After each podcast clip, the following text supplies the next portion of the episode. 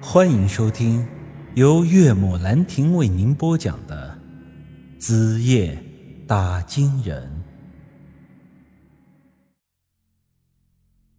我虽然猜测能让我们离开这里的办法就在这书里，但是密典上的最后一个符咒并没有什么特别的标注，上面仅仅是交代了画符的顺序。这画符和咱们写汉字。其实是一样的，不能是随便的乱写，得要有一个笔画的先后顺序。我抱着试一试的态度，抬起右脚，用脚尖根据书上所记载的顺序，在那金符上画了一遍，最后一收脚，就听脚下咔嚓一声，那黑石的正中间裂开了一条线，紧接着。石板像是一道门一样的，缓缓朝着两边便打开了。随之，我们的面前的地面上出现了一个两米宽左右的入口，下面是一条通向幽深地下的石梯。这时，我咽了口唾沫。刚才我们只光顾着看周围了，却没想到这出路居然是在脚下。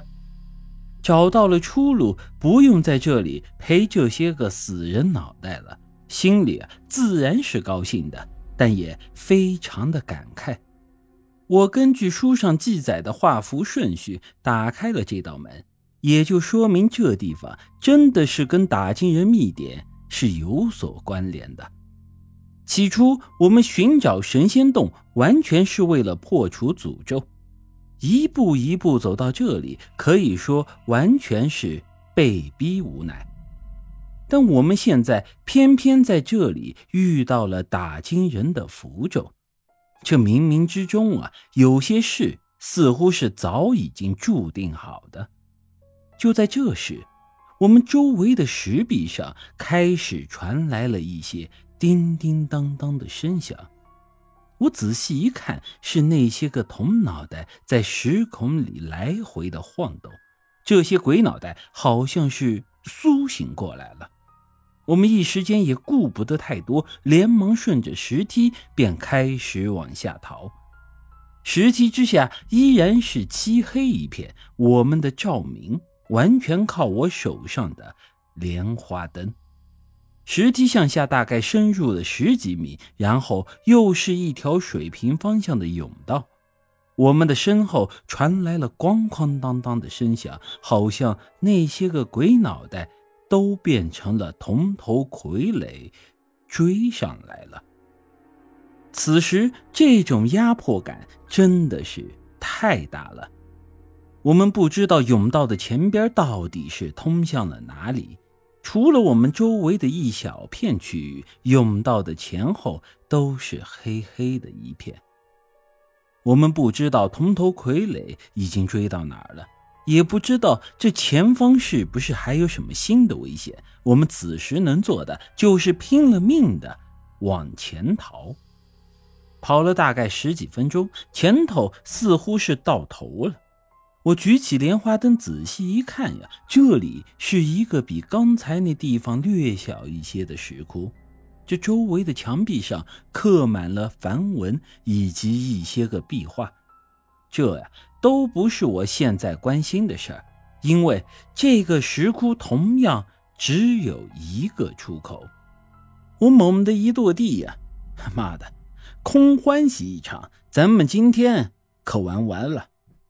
这甬道里的身影离我们是越来越近，我们四人紧紧的靠在一起，准备迎接着最后的时刻。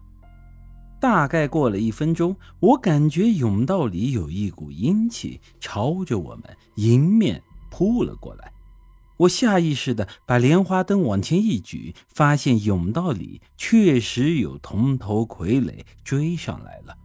不过数量并没有我们想象的那么多，居然只有一个。刚才那差点把我尿都吓出来的声音，居然只是一个铜头傀儡所发出来的。我顿时间松了口气，只有一个，那就太好办了。只要一把黑豆子就能搞定的事儿。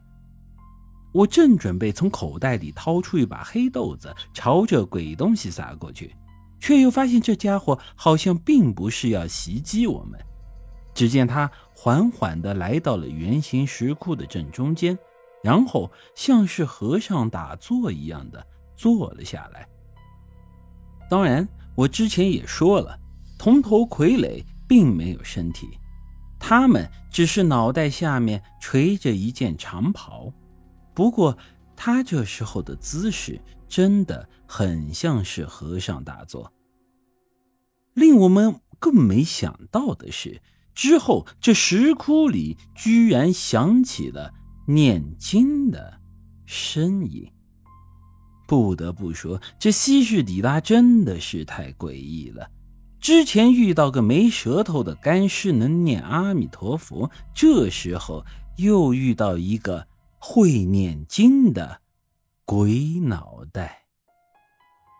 本集已经播讲完毕，欢迎您的继续收听。